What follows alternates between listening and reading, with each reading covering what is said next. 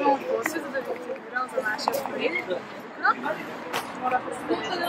Казвам се Валентина Добрева. В момента живея в София, работя като учител по музика в София и се радвам, че сме тук като представител на Панигари, формацията Панигари и ще дам интервю с удоволствие за вас. Благодаря. Първият ми въпрос е кога и къде за първи път започнахте да се занимавате с? За първи път, много е далечно, а, в моя роден град, Търговище, започнах първо като пианист и по-късно моите родители народни музиканти ме запознаха с българска музикален футбол и развиха музикалните ми възможности в тази област. А, Разкажете ни нещо за това как, как е създадена формацията и за основаването. Формацията първоначално е била създадена от Георги Маринов, Григор Лалов, Росен Росенов и Петър Йорданов. Впоследствие, след няколко години, започва да се разширява и влизаме аз като вокал. Тогава са били само Гайдари, Джериду и Кахон. Съответно Тъпън, Кахон и Тъпън, според така вижданията на музикантите. И по-късно се появяваме още двама Гайдари и аз. Някъде две години след създаването на формацията. А ходили ли сте на турнета извън България и кога къде харесаха най-много вашето? Съжаление нямаме важен ментал извън България.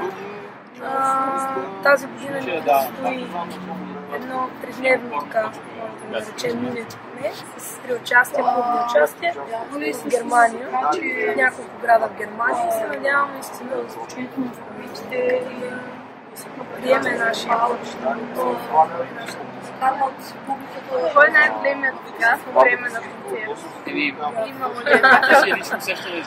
Ами, всъщност, сега като се замисля, май нямаме толкова голям. Разбира се, винаги се случва нещо. Това са инструменти, това не е нещо, което може да бъде. Някакси ги Това винаги се отразяват, особено на музикалните инструменти на гласа, винаги се отразяват емоциите, които И реално винаги има възможност за някаква такава някакъв проблем да се случи, но до момента не бих казала, че има някакъв проблем, който да, са, да ни се случи на концерт. Или в повечето случаи, ако нещо моментно се случи, някакси самата публика, с- самия цялостен концерт, просто ни дава възможност да тотално да го изключим съзнанието си, този проблем, който е станал и да се забравя. Така че не мога да си похваля с газ. Инструментът се нарича кабагайда и откъде идва името? А сега. Каба гайда, по принцип, в България знаеме, за коста. че е интересно Значи сте изучавали Родопска. Следователно сте учили за гайда и за Жура гайда, която е, това са двете гайди в България. Каба означава ниско, ниска т.е. по-ниска звучаща гайда. Това се нарича каба гайда. Джура гайда, която действително звучи много по-остро, по-свалено и със сигурност сте чували като пример да речем за шоповите Веднага може да кажа защо е джура и защо е казваме висока гайда. Точно това наименование. То си е съответно наименование на звука, който издава самия инструмент. Добре, Благодаря. Ами, беше. Благодаря ви И аз благодаря много. Ще ви чакаме на концерта след малко. Благодаря. Благодарим ви за интервюто. Благодаря и аз.